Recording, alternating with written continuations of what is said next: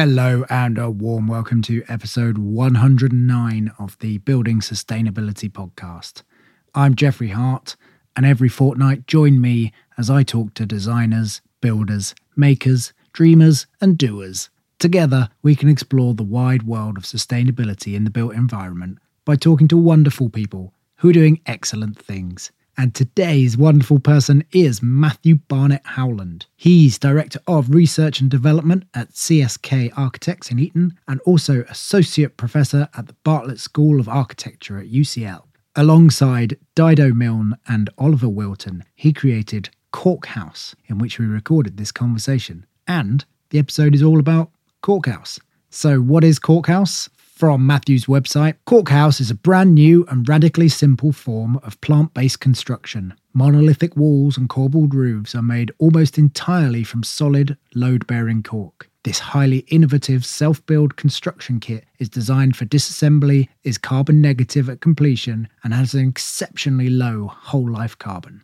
And the awards list for Cork House is quite something. Architects Journal House of the Year 2019, the RIBA Stephen Lawrence Prize 2019, the RIBA President's Award for Research 2019. It was shortlisted for the Stirling Prize, uh, the American Institute for Architects International Regional Design Awards 2020, received an Honour Award for Architecture and Sustainable Future Award. Architecture Master Prize 2020, Best of Best in Green Architecture. It got the RIBA National Award in 2019. It got the Wood Awards 2019 Gold Award. Structural Timber Awards 2020, it was the Private Housing Project of the Year. It was the Sunday Times British Home Awards 2019 Small House of the Year, and a whole load more others. So stay tuned for this fantastic conversation that was so in depth that I've had to split it over two episodes.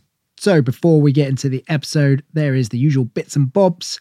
Uh, starting with, there is a free exhibition at the Design Museum in London called How to Build a Low Carbon Home. How can we design our homes to respond to climate emergency? Discover how architects are reimagining wood, stone, and straw to design homes fit for the future. So that features friends of the podcast, Material Cultures, a uh, whole load of exhibitions, scale models, photographs, tools and samples that you can see the uh, the real life materials. So head on over to that if you are in the London area. Um, there is a reminder that our Christmas special on this podcast will once again be a very informal chat with Mike the Bite Hill. Uh, it's going to be another light-hearted chat over a couple of eggnogs, and we are throwing open the topics of discussion to you, the listeners. So drop me an email with any questions or themes that you'd like us to cover. Nettlecombe Craft School, the website is live. Uh, head on over to nettlecombecraftschool.com. You can see all the courses we've got running there. And currently, up until the 30th of November, there is a competition over on the Instagram page uh, where uh, you can win a free course. So to do that, get to the Instagram or you get an entry just by signing up for our newsletter on the website. So nettlecombecraftschool.com or I'll chuck a link in the show notes to the Instagram. Uh, we've just added a longbow making weekend, which I cannot wait for. Last time I told you about an ACAN, Architects Climate Action Network talk that I was doing about installing low carbon flooring. It was fantastic to be part of that, alongside a host of excellent presenters. And friend of the podcast, Will Stanix, was there as well. I'll put a link to the recording in the show notes. Have a look at that if that's your thing. Uh, patrons for the podcast, we have one new supporter this week, and that is Sam Goats. Uh, thank you, Sam. We've actually uh, recorded the first half of a podcast episode together. So look out for that coming some point in either December or January. In the meantime, check out Woven in the Bone on Instagram for an absolute treat. If you find this podcast useful and or entertaining and would like to support us, then head on over to patreon.com forward slash building sustainability. Uh, it's quite a lot of hard work and a lot of time to produce this podcast, so it'd be really gratefully received. And you can get yourself 12 hours of bonus chat uh, as a thank you for supporting. Uh, that isn't the only way you can support, though. You can, of course, share the podcast on your favorite social media outlet. Uh, you can leave a little review on Apple Podcasts or give it a five star rating on Spotify or Apple Podcasts again. Um, and did you know that there is a Facebook group, building sustainability community where you can discuss the episodes and say what you liked, say what you didn't, thoughts that come up.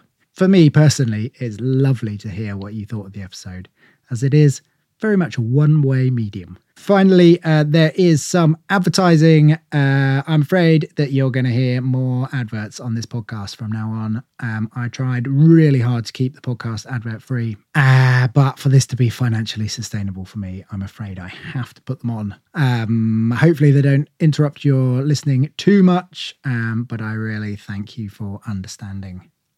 I think that's all the news items. Uh, final bits before we get into the podcast. Cork House is underneath Heathrow flight path, so there are planes rumbling by at relatively regular intervals. I've done my best to filter them out, but uh, apologies if that is distracting. Also, both Matthew and I, I would say, are partial to a tangent. Um, we both did our very best to keep this conversation on track. But honestly, we zigzag around materials, process, concepts, funding, details. And at the end of this episode, it goes to a place where I really couldn't have predicted. And it was a really surprising and heartfelt turn that uh, caught me quite off guard. So I'm really honored that Matthew uh, shared that. And I hope you will enjoy that too. Um, so that is it from me. I am back at the end and remember, there is a whole nother episode with Matthew straight after this one. Enjoy.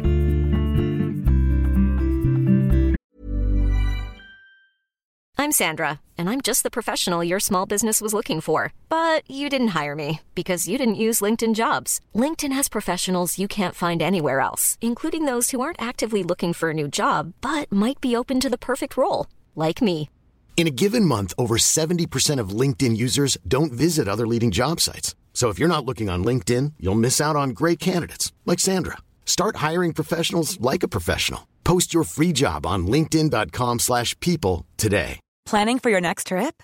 Elevate your travel style with Quince. Quince has all the jet-setting essentials you'll want for your next getaway, like European linen, premium luggage options, buttery soft Italian leather bags, and so much more and is all priced at 50 to 80% less than similar brands.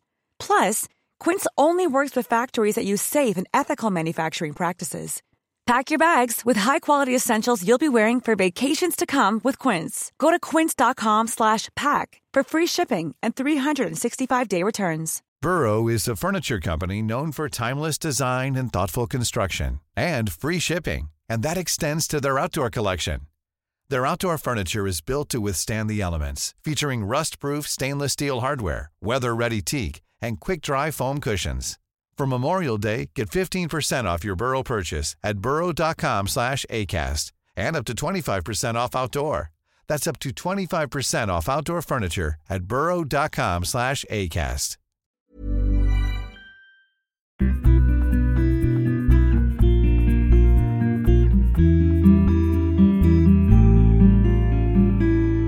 Across the work and the teaching and the research at the bar, I guess the common thread is what we started calling a sort of whole life approach to architecture and to environmental sustainability in particular.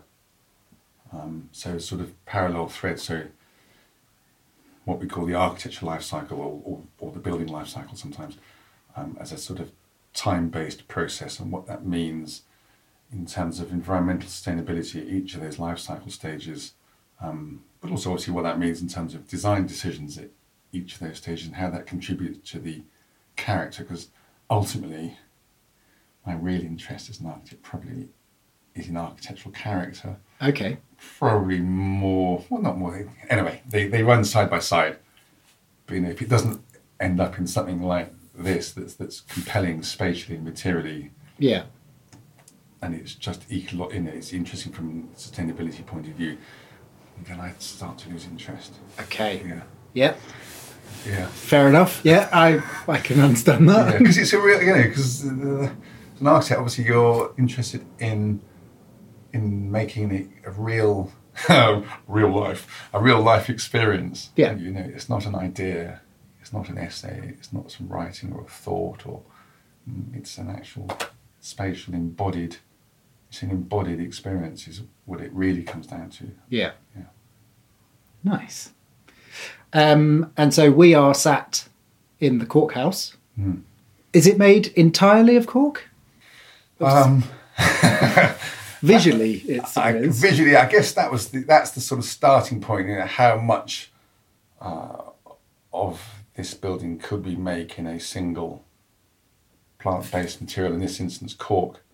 Um, but obviously, you know, no, it's combined with other materials, as are all buildings. You know, but I guess I guess the difference is is that obviously buildings are big, complex assemblies of often hundreds, maybe thousands of materials, um, and even different materials within each of those materials. Um, and I think in this case, probably what really drove the project was that starting point about the simplicity of the building envelope, the monolithic, mono nature uh, of the building. How much can we make this building out of out of only cork? I mean, in the end, obviously, the answer isn't obviously as simple as the question. But Yeah. so yes, you know there are steel screw piles. Um, most lateral load is taken with the timber elements you can see, um, which are stained black. Uh-huh. That's all lateral load, but all vertical load is taken in compression through the cork. The building envelope is cork, or ex- is blocks of expanded cork, which you can see on the inside, is the same as the block you see on the outside. So there's no cavity, no ties, no extra insulation, no breather membranes, no plasters, no renders, no air gaps. Um, it's just big blocks of, uh, yeah, as you said earlier, Lego cork. Yes. and then, uh, and then as you as we were, yeah, you- there are in, to, to so to achieve air tightness on the in, on, the, on the joints between the blocks, there's the expanding foam air tightness tape, which is a petrochemical pro, uh, product. Um, there's obviously there's glass, you know, Accoya windows and so on, timber floor. Um, but generally, one of the rules was if if it's not cork, then can it be timber? And if it's not cork and timber, can it be other plant-based materials? And if it can't be those, and you have to introduce other materials, how are they introduced to the cork and the timber, um, so that at the end of its life, um, they can it can fall apart, as it were, in an in, a, in an elegant way in terms of the material life cycle. Yeah. You know, the material life cycles go on across, well, forever. Um, and the building life cycle tends to be, well, weirdly, it tends to be around the same length as a human lifetime Okay. on average. I mean, obviously, there are lots of buildings which last longer, lots which last less than that. Um, and hopefully, obviously, the current thinking is that buildings will, will will become a longer lifespan on average. But at the moment, it's there's no definitive research on it. But let's say it's around 60 to 100 years. I mean, the life cycle assessments are done over 50 to 60 years. Yeah. Um, so, you know, buildings are periodic events in the life cycle of materials. Um, so, I guess it's just understanding we're trying to sort of resolve that parallel life cycle story. You know, materials come together into building, come apart, back into materials, and back into and so on. Um, and obviously, that's that's even more complicated because there are so many different material life cycles um, within each building, some of which uh, are come from renewable resource systems, some of which come from finite resource systems, and, you know, and they show that the way that the building relates to those earth systems, if you like, that all materials come from, um, is, is well, it's complex, isn't it? Yes. Yeah. yeah. That's about the only definitive thing I could say. Christ, it's to complicated. summarise, very complicated. Yeah. But fascinating, and therefore endlessly fascinating in terms of um, what that means uh, in terms of architecture and space, and construction and structure. Yeah. Um, was was this building always going to be cork, or there other? Were there? If you were thinking about you know the hundred, close to hundred percent one material, were there other contenders? Uh, at the time, um, it was funny story. Um, we, I met someone who was thinking along the the same lines. Well, he he thought of this before I had. Um, he, we got someone in to look at overcladding um, using the cork as external wall insulation on, on the Georgian house Right. just over there um, as a breathable EWI. Um, and he was an interesting character, in one of those th- funny eccentric types. And he just and he just started talking to me, and I went down to see him in his workshop, and he had this funny wall made of cork and lime um, mortar.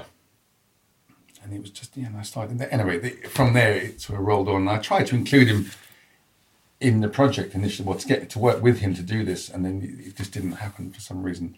Um, then I ended up going through this whole research route uh, with universities and, and, and industry partners and so on. Um, anyway, um, to go back to your original question, uh, what told you that would happen?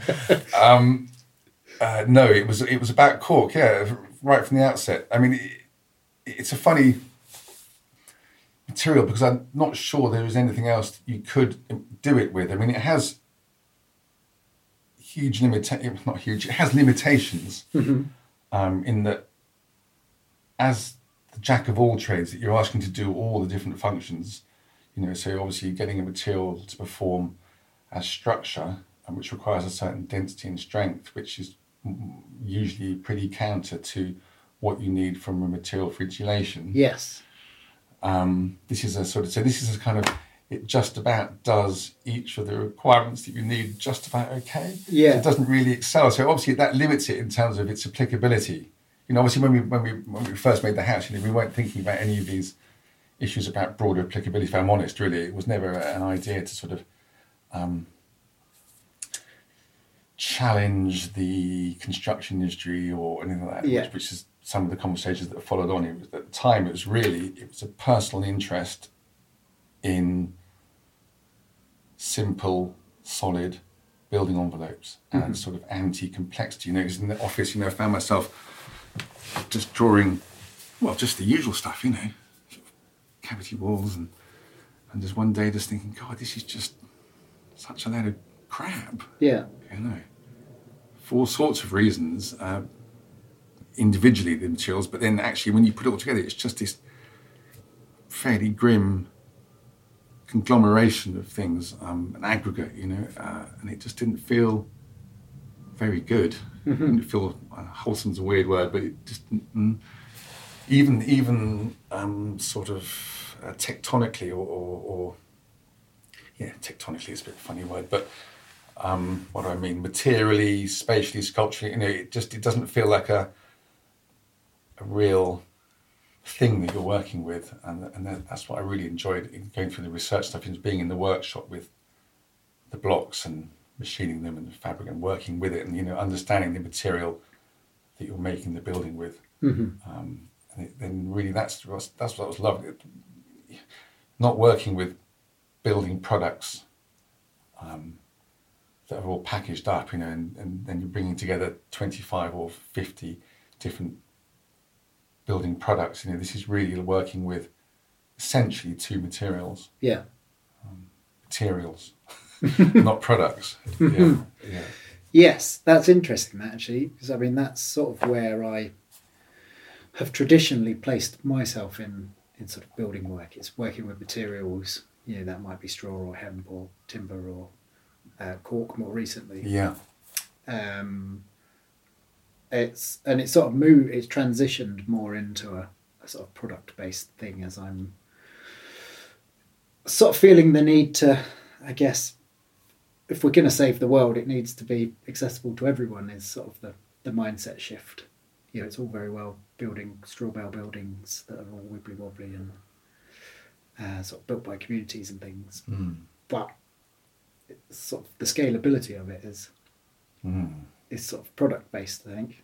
Yeah, yeah, I can't. Yeah, yeah. Obviously, yeah. We've, I've been asked lots of questions about scalability.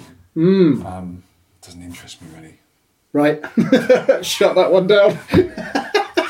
I don't mean that it isn't important. yeah, I'm just saying it.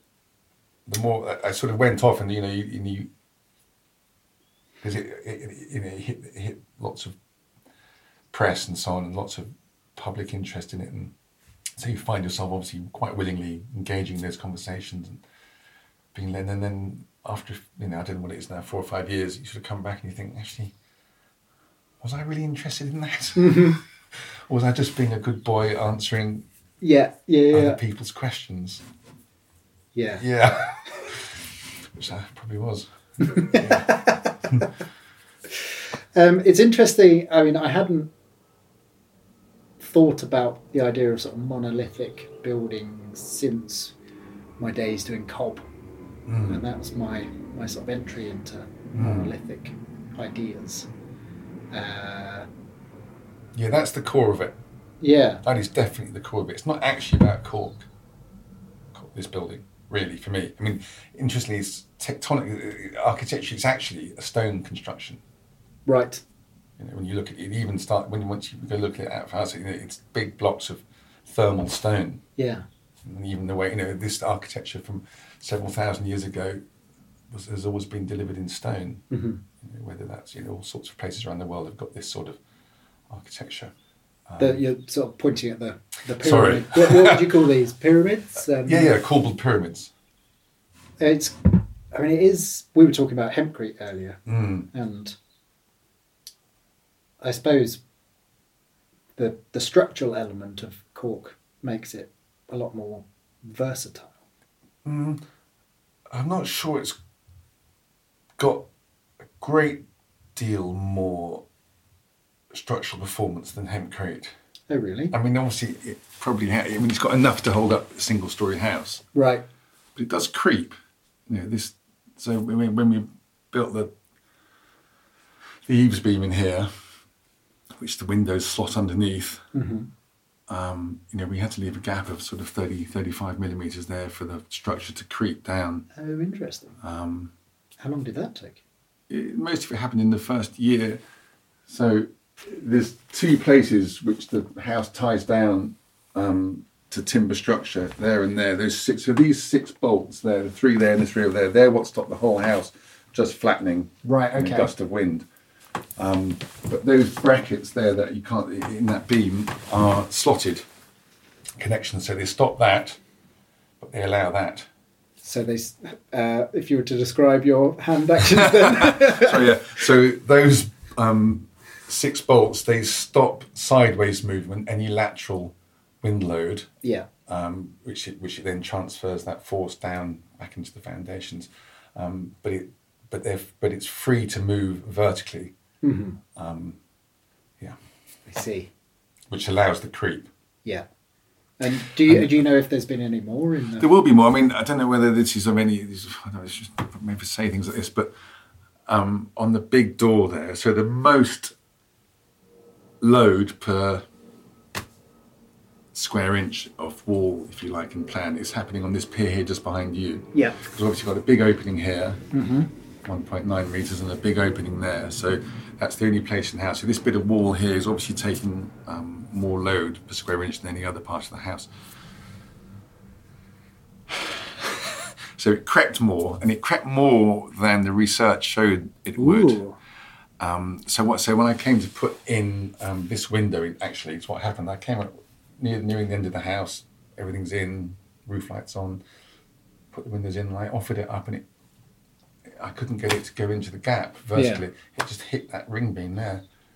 I thought, Christ, I've made a mistake. I went back to look at the drawings, dimensions, and, and obviously it dawned on me in a rather horrible half an hour, as those things tend to unfold. oh, shit. Um, yeah, it, it crept. So I had to go. I went and got a couple of Acrow props, jacked up the whole roof on the house on the, using these two beams here, jacked Yeah. it up, um, and then had, so in in the jamb of the window. So this isn't going to translate very well, but I'll tell you anyway. In the jamb of the windows, there is a machined groove um, on both sides of all the openings, and then you put a little four by two batten which friction fits in, Mm-hmm.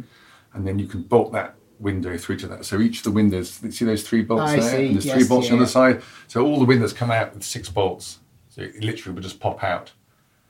Um, so we had to go and beef those up on on these two openings here to make them four by fours. So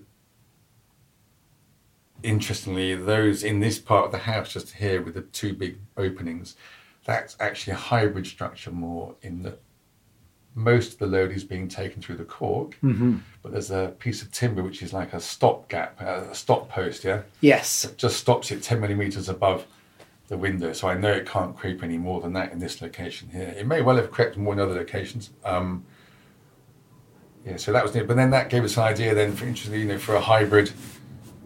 See, it felt like a disaster at the time, and talking to Arup's engineers and on Christ, you know. Anyway, it was it's not a it's not a complicated house or structure, so we solved it pretty easily. But that interestingly led to another, you know, that actually maybe four by four posts with the stop beam, and then the cork isn't performing completely structurally, then that takes the fire load off the cork potentially.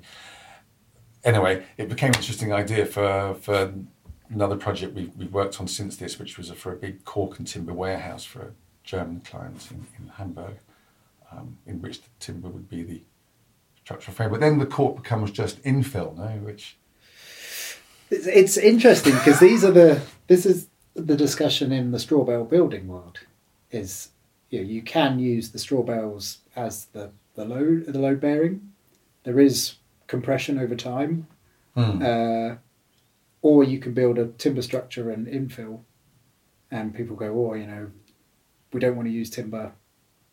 Uh, it's sort of the the stacking functions idea of using one material to do yeah, the sort of things. Barbara Jones stuff. who- Yes, yeah, exactly. Yeah, Um, yeah, and there's there's great sort of debates about which one's right.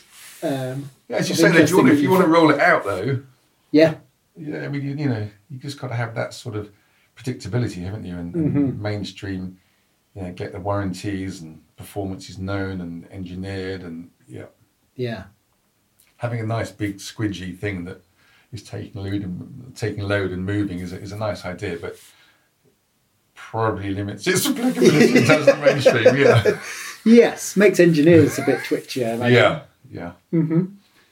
Um, so, I mean, shall we talk cork in more? Um, Yeah, yeah. because I mean, I think it's wonder material. I've I've got Mm. yeah, it's on the inside of my house on the, and on the outside. Um, just well, it's a thermal bridge break for me, um, and also a cladding. Um, is mo- sort of how I've used it. But I mean, When you clad it, how have you clad it? I screwed it on. I did Onto- onto a timber frame. With a gap behind it? No, directly on. Then what's in between the sorry? No, no, no go what's in it. between the timber frame? Um, so the the timber frame with a, an OSB sheathing, then there's a, a vapor membrane, then it's the cork. Okay, so like a breather membrane on the outside of the sheathing. Yes. Okay. You uh, by all means tell me if I've made a terrible mistake. No, I just know that the cork's funny and it, it, it's breathable and so on, but there's this, this always interesting thing, isn't it, of trapping moisture with these materials yeah. and and giving it nowhere to go. Yes. I mean, I've got it in one or two places where I've used a breather membrane and it was it's always the bits that make me feel the most nervous Okay. in a way. Yeah. Just where, where does it, you know, These breather membranes work when you've got air above them. hmm as far as I'm my limited understanding of, of building physics, is it works best when there's air moving across the surface of the breather membrane rather than it being. Right. Although I have got cases here, again, I probably shouldn't say, one or two places where, yeah, that, that is the case, and that always makes me think, mm, I wonder how it, mm, does that really breathe? Yeah. Hmm. I hadn't been nervous about that until now. Yeah, but you know, when an art, if you're an artist, you're the builder, or designer, and you're and you're doing these stuff with materials, and you've got to accept that that nervousness comes with the territory, haven't you? Yes. Partly. Well, no one else was um, was screwing it to anything. It was all you know, lime, a lime bedding, uh, sort of mortar. to stop the moisture going in, Yes, like an overcoat. Yeah, I mean that, that's you know that has a logic to it, but then again you lose the not as an overcoat. Sorry, I see. Uh, as a most people were using it as like external wall insulation, where they sort of plaster the house and then squidge the the cork into the the lime. So it was the, the fixing was the lime. like sort of bedding water. Yes, exactly. And then leaving it exposed. I asked quite a few people if I could screw it on, and they said no. And then I just did it anyway. Yeah, it probably lasts longer than us. Yeah, I hope so. Yeah. It's probably not the way to look at one's PI. But anyway, yeah. oh my god, it's all sorts of terrible. Uh, that all began with a question about. uh, we were just talk, going to talk more about cork. Uh, As a material, Yes. Yeah. Expanded cork specifically. Yeah. So why don't we talk first of all? Say what that is. So expanded cork um, is a small part of the cork industry. I can't remember what the figures are, but I think it was something like the cork wine stopper industry, which is obviously where cork originally was grown for commercially, um, is about I don't know what it is. It's a quarter of a billion or something turnover, and then there's the cork ACC, uh, or sorry, ACC is a trade name, Amorim Cork Composites, um, uh, which is agglomerated cork um, mixed with a binder. Um, as far as I'm aware, more often than not, that is a um, polyurethane based binder. That's the sort of stuff that you see nice sort of coasters and IKEA. Is that the floor tiles? And the floor tiles, yeah, uh, yeah, which we I've got some of the so those in the bathroom in there, and you know, obviously as, as an arch, as a uh, my dad was an architect.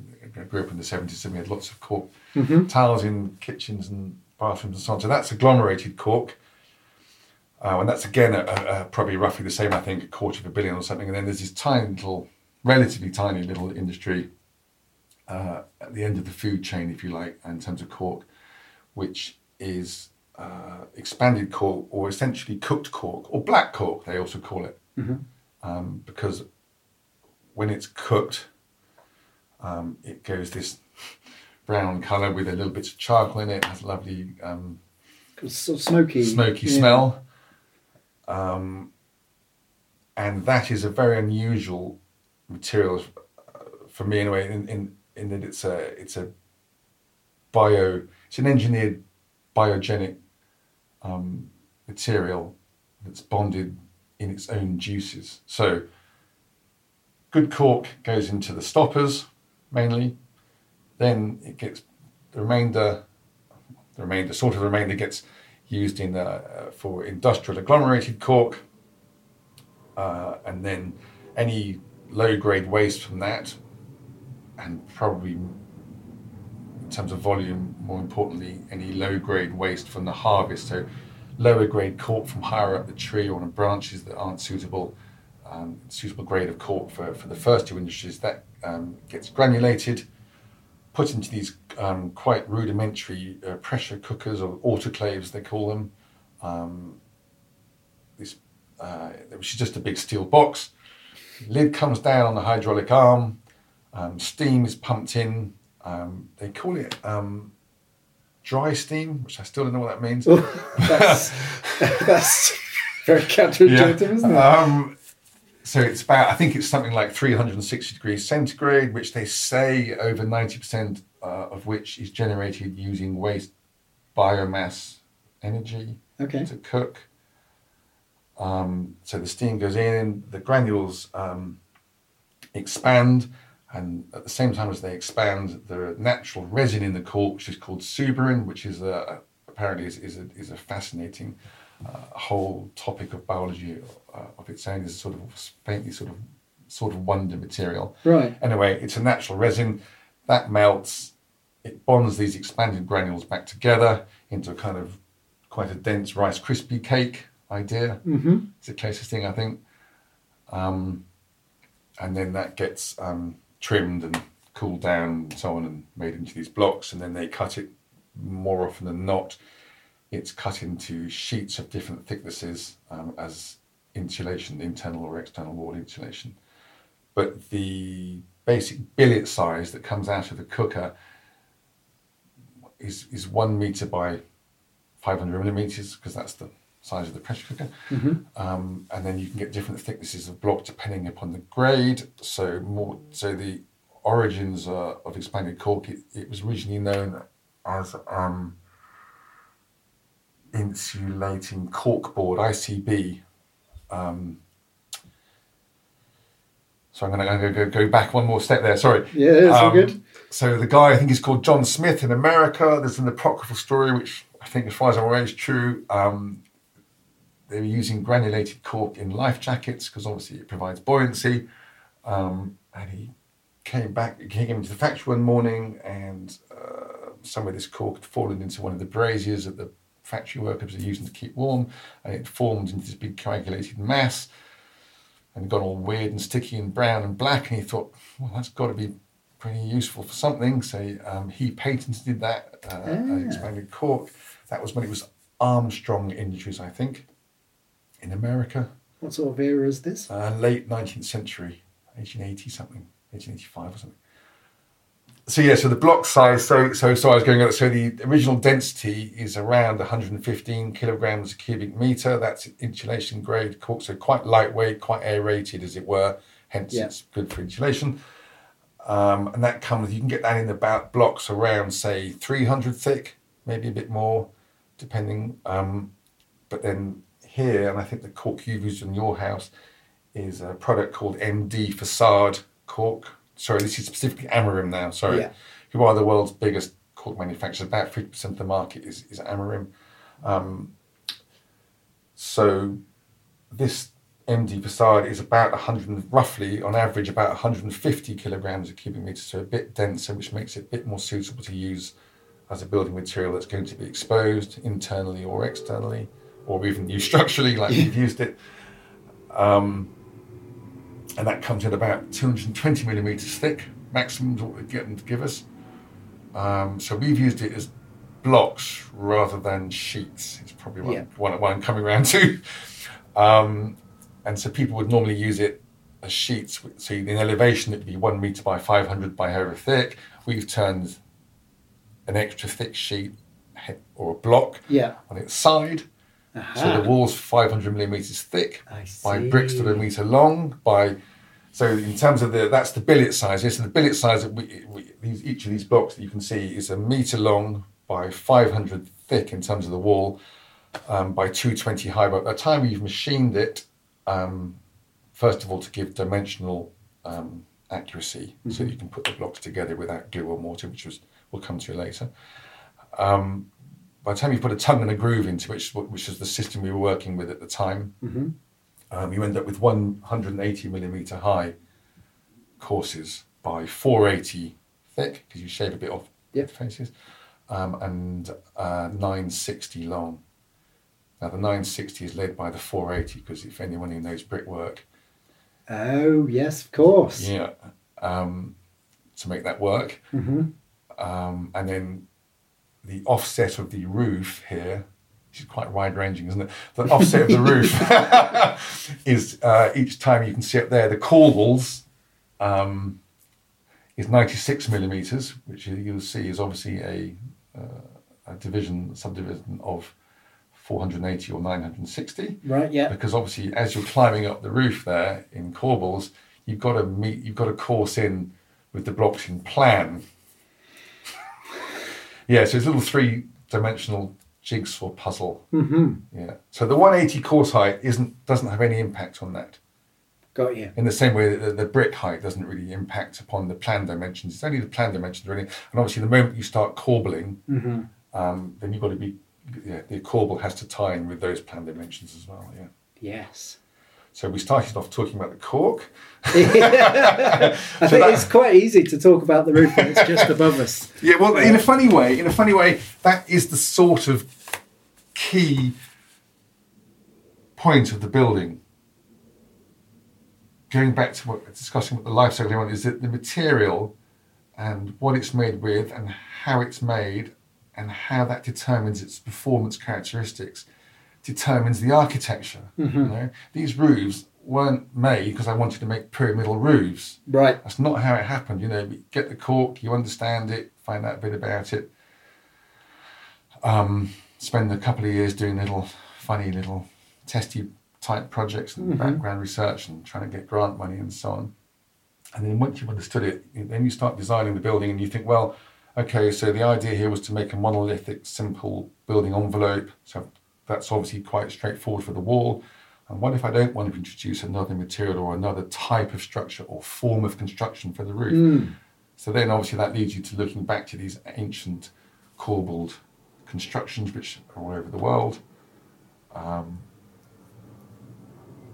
so and that leads to the form and spatiality not a very good word uh, of the building so the point being that the architectural character in use if you like in, in, in that stage of the life cycle when the building's in use is deeply connected to going right back in into the you know into the nature of the material um, and how it's cooked and, and, and, and even into the reason that the trees were grown in the first place for this first for wine stoppers and then there's and then you end up with this little funny sidekick industry the expanded cork and then you know being this pure plant-based material with no other in which is a rather lovely idea um, and then how you work with that and then the idea then is as an architect how do you preserve the lovely characteristics of the material um, so that when the building stops being a building Yeah. in say 100 years 200 years where, do where does it go at the end of its life how do you then reconnect back with the life cycle of the material so even and so that then leads you to then not bond the blo- blocks together Yes. with glue or mortar. And the whole project being designed for disassembly, which was a which was a whole rigor of, of its own, obviously. Um, so that is the uh, that is the core of the project. So that then even the the whole nature of the architecture again is connected to the life cycle stages after it's been a building in use. So you know, not just before. So that's why I'm getting at earlier on. We were talking about life cycles. You know, this really is a study in architecture uh, and material life cycles. Yeah. That's where, for me, it hits the nail pretty successfully on the head. Mm-hmm. Other ways, I'm very happy to, you know, and I've always been very open about limitations and its lack of scalability, mm-hmm. other issues as well, which we structural, we talked about, you know, there are lots of technical issues and so on. But for, if that's the thesis, then in on, on those terms, it, it, it does it does it, it, it's pretty good. Yeah. Um, but having said that, I would be disingenuous if I said that that thesis was fully formed from day one. it wasn't. No? Yeah. I'm a big believer in in moving and changing and the way the wind's blowing and it's a combination, isn't it, of setting a course but then reacting to conditions. Yes. Yeah. If you just stick to that course. Yeah, as a sort of you know, like a sort of naval commander, Mm. five thousand people drowned because you didn't want to change course. Yeah, um, is uh, when we started this in 2013, um, it wasn't. in- It, was- it was nothing like that in Yeah. terms of a fully formed. That uh, really that evolved with the building, and the building became a vehicle for me changing who I am, not just as an architect either. Lots of other ways. Um, and it's even been part of the, you know, it's even driven change in my life and my practice uh, as an architect since it was completed. You know? So it's, Right. it's an interesting, you know, um, in my lectures that we give, um, which I give quite a lot of lectures, obviously, as, as part of being an academic. Um, there's a really nice um, Elizabeth Grosz quote. Um, he writes about Anthropocene and temporality in architecture. And I'm going to mangle the quote, so I won't try and quote it directly, but it, it, it, um, it talks about uh, that, that matter and life become and become undone. They transform and are transformed. So just this lovely idea. The whole reason in the way that you're an architect, you intuitively as an architect, you believe that you transform and build with the material, and in return, obviously, you know, it transforms you. Otherwise, why why would you be an architect? Yeah. Um, have you? Can, can I ask if if there's an example you can share of how it's changed, you? How it's either changed. architecturally or personally? Which, which, Well, my whole approach to environmental sustainability, Mhm. or survivability, as my friend David Grandels likes to call it, um, or pro- what I started to say is environmental responsibility. Um, I think it's a slightly nicer way of looking at it. yeah. uh, yeah, obviously it's completely changed my well, my approach to that, um, and it's been part of formulating a much bigger picture about architecture and materials and life cycles in general. Mm-hmm. It's, it's reached out, and including other materials apart from cork and how, where they fit in. Going back to the conversation that we get earlier on when we talking about finite and renewable resource systems. And actually, you know, through through working with, I, I work a lot with a colleague called Oliver Wilton uh, at the Bartlett School of Architecture, um, who was one of the co-designers on this with, with, with Dido, my partner at work and, and, and life partner. Um, and we constantly,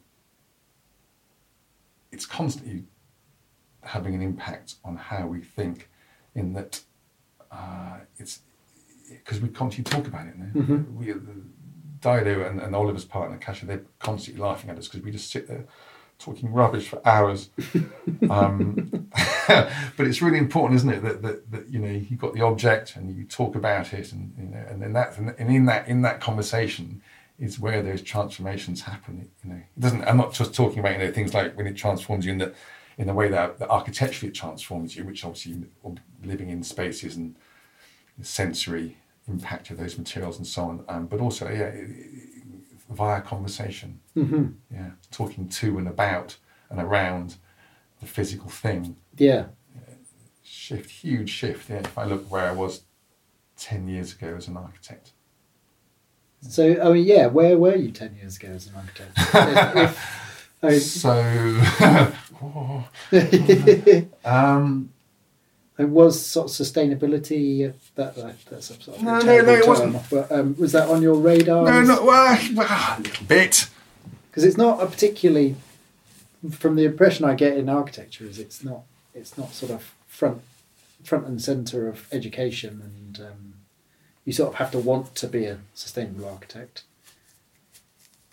or a conscious architect perhaps Hopefully, that's less true as time goes on, but certainly up till now, and including now, that is true. Yes. um, where was I? Like so, just trying to place where I was really. Why I tried. It's a long time ago. Um, so I was never that comfortable in architectural practice. Really, I'm quite a physical sort of gorilla. Um, and I like outdoors.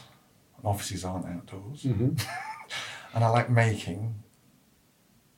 And of course, as life's become increasingly digital during my lifetime, at least, you know, I was still when I started had a set square and a T square now, like Yeah. a drawing board. Um, computers didn't exist really. Um, so that's missing from the office life, isn't it? Um, so I never particularly found really, I never really, I never really sort of thought. What I had this weird thing when I came out of college, having been in there for you know whatever five years and years out, and I never really understood. It never, no, no, it never sunk in that I would have to be an architect when Right. I'd finished my architecture, which sounds stupid, obviously. But I sort of emerged out and thought, Christ, actually, I see. That's what I'm supposed to do. For me, it's just been a huge amount of fun. Um, so I'd always been interested in other things as well. Like I've done property development. Um, when I say that, I mean my own developments. Um, I did uh, opera set design for Opera North. When I came out, I've made furniture. Um, mm, always taught.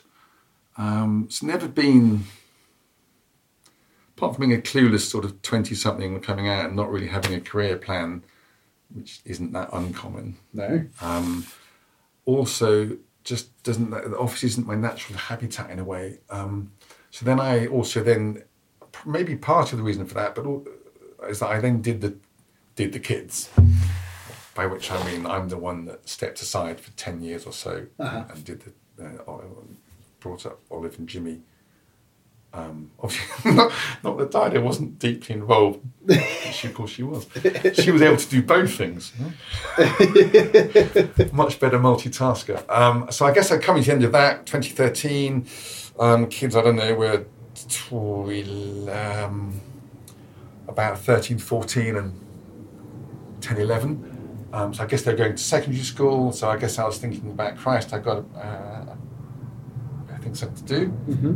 Um, other than just teaching and little bits of architectural work here and there, which I've always done. Obviously, you keep it going, don't you? And work part time and work with the kids and so on. Um, and my dad was dying. Um, so I looked after him for a year. We, we brought him into Eton here and got him a flat while he was dying of cancer in 2012, something like that. Um, and then that coincided weirdly with the idea for this project and me just not wanting to go back into mainstream practice during mm-hmm. those horrible cavity walls I was describing. Um, and I've always been reasonably experimenting and researching. Um, so I sort of developed some of the architectural stuff with him while he was dying, which was nice. Um, he's an architect. Mm-hmm. that's where we got on best. Talking about architecture. Um, and then, and I guess, yeah, then he died and left me some money. Um, so he'd gone to Ibiza, parents split up, he'd gone to Ibiza, he'd, he'd made some money through building a couple of houses out there in his sort of retirement. Um, so, so he was originally Birmingham City architect. This he he ran a big office, several hundred people, and so on, and retired early and went and did his thing, had a lovely time, which is just as well, um, given he pegged out at seventy. Right. Um, anyway, he left me money, which was, then was really useful for this house because obviously the research, although the research was funded, obviously this is a private house, and mm-hmm. you know, it's not obviously you, neither legally nor ethically could you take um, public funds for your, for the house. Um, so it sort of came together like that, really. And then we had this garden in the back, which didn't know what to do with. And I wanted, and I thought, well, actually, you know, why don't we actually make use of this garden, build a little annex, which could be useful. My mum was living with us at the time in our attic, and I thought, you know, maybe she could move in there. Um, so it's a weird sort of confluence of things, I guess. Yeah. Money and motivations and ideas, I guess. Yeah. Sort of came together in quite a fortunate um, moment. Um, and so then I, friend with Oliver at the Bartlett, rang him up one day. We'd done some workshops 20 years before together. He's also a very materially makey kind of guy. Um, and said, I've got this idea for a house made of cork. we had a laugh and agreed it was just a stupid idea, but it sounded fun. Um, so then I did some sort of little um, small buildings with little small pots of money, seed funding sort of thing. Um, and then eventually it came around to making a, a larger application. Um, sorry, there's a woodpecker on the cork tree out there. Oh, yeah. It's funny, just a funny idea of him trying to peck a squidgy bark. His beak got stuck. Interesting, isn't he? Not making a noise, this one. Must be a dud. That's right, it's a dud. um, sorry. That's okay. Sidetracked. Um, yeah, so then I got a grant um, from Innovate UK um, with industry partners and um, EPSRC for the academic partners who was who were Bath University and UCL. Um, I was an industry partner via the architects, the small architects firm that I was co-director of at the time. Um, and then we also had Nigel Jervis from Ty-Mawr, oh, yeah. probably know, mm-hmm. um, and Amorim. Um, and on that basis, we got a grant for the research, which which is the research was called um, the Solid Cork Building Envelope. Mm-hmm. Bit of a mouthful, and it was uh, for the Building Whole Life Performance call, um, um, which interestingly really opened out the project. It's interesting at the time. I remember thinking, "Oh God, I can't squeeze this," because it often happens. Um, you know, you have an idea for a project and you're trying to squeeze it into a research call. Mm-hmm. which has its own agenda, and, and you're thinking, oh, does this really match up? And I remember at the time thinking, this doesn't really match up. And then actually that added a huge amount to it, took it really stretching out the idea of the building uh, as a whole life um, thing. Yeah. Um, as I said, I told you the thesis wasn't fully formed, and this is the whole development. Yeah. So we got the funding for that. So then we set about the research, and then the research was always going to feed into this pilot project for this construction system. Um, so the research application made the case for why this was important research. Uh, and obviously, part of that was that at the end of that was a privately funded pilot project for this prototypical construction system. Mm-hmm. Um, yeah, that's about the story, I think. about where I was as an architect. That's sort of that's the timeline, really. Yeah. So it, this has really been a journey then. Yeah, ten years. Mm. Yeah. And as I say, it's funny that all those facts when you look back and see how it all fitted together. And as you say, your question led you know who I was and where I was at the time, just in very plain circumstantial terms. Um, you know, even down to the you know to the funding and um, and weirdly, you know, we also, that idea of that, that buildings live and then they die. Um, you know, so it became there's a sort of death angle, Mm-hmm. and then my dad dying at the time, you know, and then and there's part of that. There's this weird when he died, you know, it's this weird thing of I was halfway through this stuff and thinking these thoughts were developing, and the cradle to cradle model was we were doing drawings of that. Um, so yeah, when we buried him, you know, I bought a cotton shroud from Shrouds R Us Right. on the internet and sort of wrapped him up in there. We did a whole home burial thing, you know, took him from the where he died um, in the hospice and brought him back here in a camper van and wrapped him up in the shroud and got two planks with these rusty little old nails and you know the idea that the idea of what was going to happen to this house when it dies Mm. was definitely you know not in a weird way, not in a macabre way, but it was the same idea ecologically Mhm. that this thing we were burying him in, um, and he was buried in the forest, you know, in, in one of those green burial sites. Um, that he would just melt and everything would melt and rot and blah blah. Yeah. The idea that that's what's happening with this building, if it's a plant-based building, obviously, Mhm. um, not quite the same for some of the other parts of the building. Um, yeah, that was sort of tied into it, you know, the ecological imperative of death um, as a very, well, as a vital part of connecting the the loop, you know, joining the circle. Yeah. Um, whether that's yeah, whether it's a tree or an human. Yeah. Yeah. So that was sort of all tied. And then my mum's been is a humanist funeral celebrant. Uh-huh. So we're quite, again, not in a carve way, but we're quite interested in talking about death in a nice way.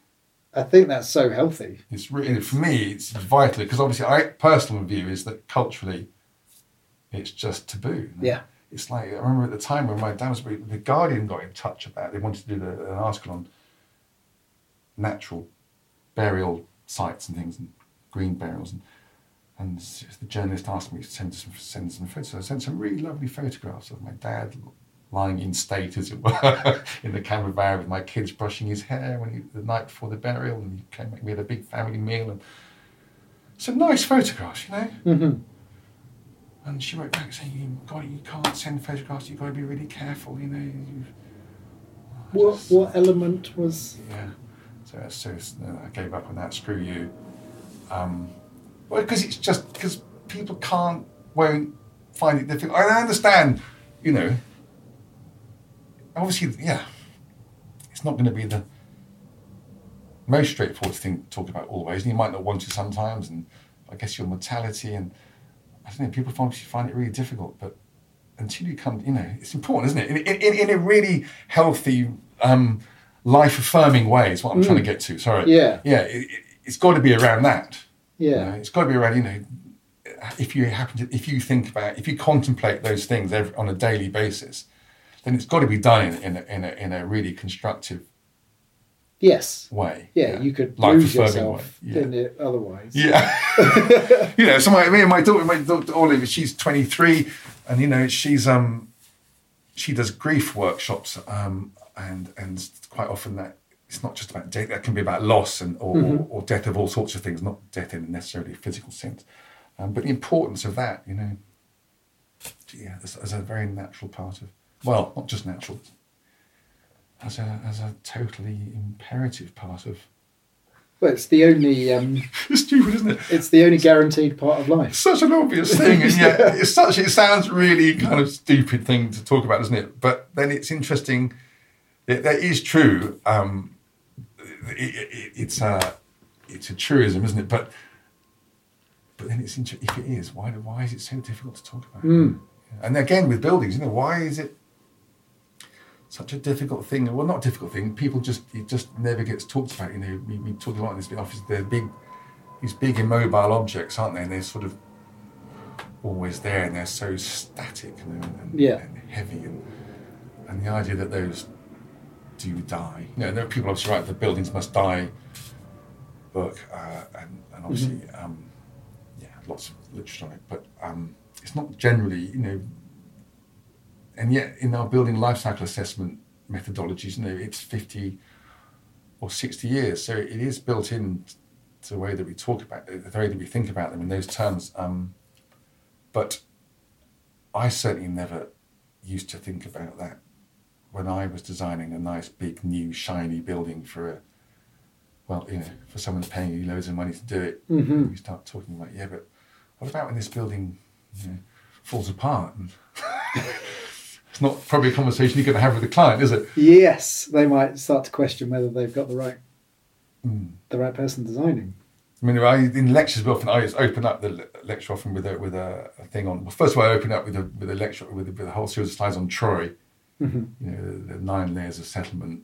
You know, the hill of, ended up being It's not something I'm I'm familiar with. Okay, it's, it's, it's nine cities. You know, the mythical city of Troy turned out to be real Mm-hmm. when Schliemann mm, cut his trench through the middle of the hill in, in Turkey. Mm-hmm.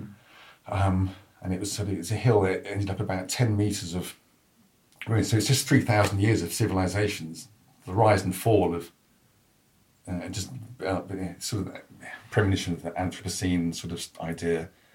Um, and then I lead up from that into the uh, into John Soane's Bank of England, you know, that lovely watercolor that Gandy did of the, of the Bank of England half in construction and half falling apart. You know, and it's amazing to do with a building that's, you know, he spent forty five years of his life designing as this kind of citadel, uh, the British Empire. You know, the most secure building of it, and yet there he is drawing it as a ruin there, and, there's and really sort of looking ahead to the sort of, and clearly drawing on historical images from Rome and Pompeii and things. You know, civilizations falling. You know, and, Uh-huh.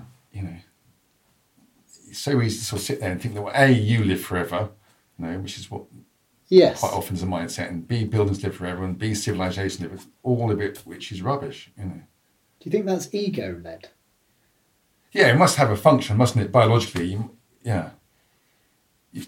You, Hmm. you mustn't, yeah, yeah, the inclination to not envisage one's end too often.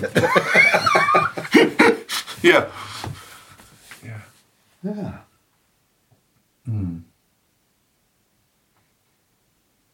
Yes, I didn't expect this conversation to go, No. go that way. No, I- I guess it's great because you've gone back to the root of the thing there. yeah, Yeah. uh, yeah. I'm, I'm very pleased, by the way. and it's sort of and it, when you ask me how it changed that yeah none of the, you know probably none of that mindset would have developed well, not probably maybe none of that mindset would have developed if I hadn't done the project so again you know it's a constant conversation isn't it mm-hmm. if you're open to those conversations with the, in, in the design process you know yeah. you know, what's it telling me and what am I trying to do and what's it doing back to me and you know, Brilliant.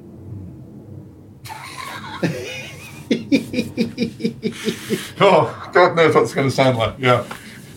I don't know how to ask a question after that. It's going to sound very trite. that weird guy on Forecast. Yeah. Christ, he's got a few issues. Yeah. Oh, do you want to, to say what you told me about the, the sort of tomb like? yeah, yeah. Well, because obviously it does, it does come. There is an iconography uh, of, well, it sounds pompous, a typology of, of sort of death here, isn't there? In terms of the, it's a very tomb-like Yes. structure, the the, the roof. Um, so yeah, there was a joke at the time, you know, when my, my dad was dying, and you get, you know, was, was that it's five pyramids in a row, and we had this little joke that you know that we could put one body in the, each pyramid as, as we died. You know, you block it up as you as you presumably did in you know in the Egypt, in, in the pyramids. Yeah, yeah. And who's going to get the pyramid first yeah, at the end here? People bagsying the uh, the Yeah. room they like best. Yeah. you can't choose, I guess, can you? No. That'd be cheating. Yeah. you get If you take the disqualified. pyramid that you get. yeah. Um, So that was Cork. yeah.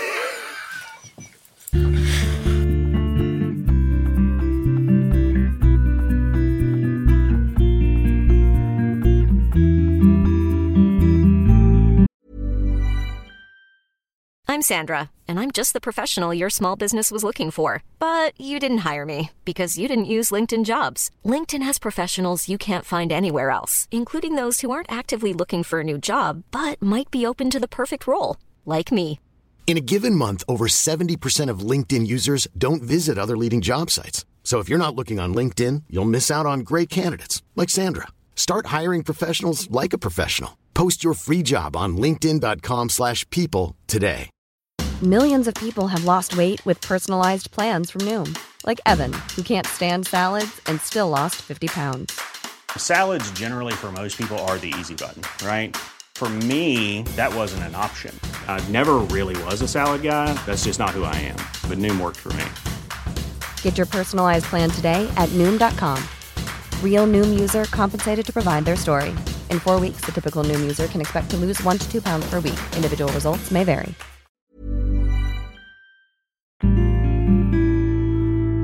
What a treat that was to listen back to. Thank you so much, Matthew. The next episode is waiting for you with lots more talk about the Cork House, talking about the CNC milling of the blocks, the construction process, and the benefits and limitations of Cork, plus lots more tangents. So do keep listening to go straight into that episode. As per usual, loads of links in the show notes. Do click through if there's anything that you're interested in.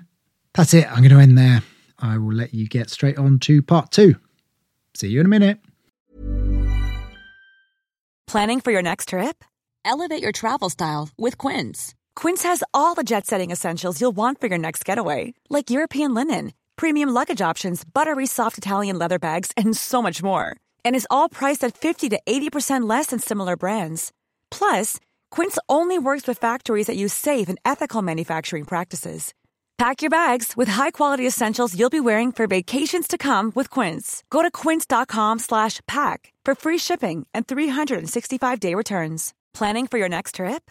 Elevate your travel style with Quince. Quince has all the jet-setting essentials you'll want for your next getaway, like European linen, premium luggage options, buttery soft Italian leather bags, and so much more. And is all priced at 50 to 80% less than similar brands.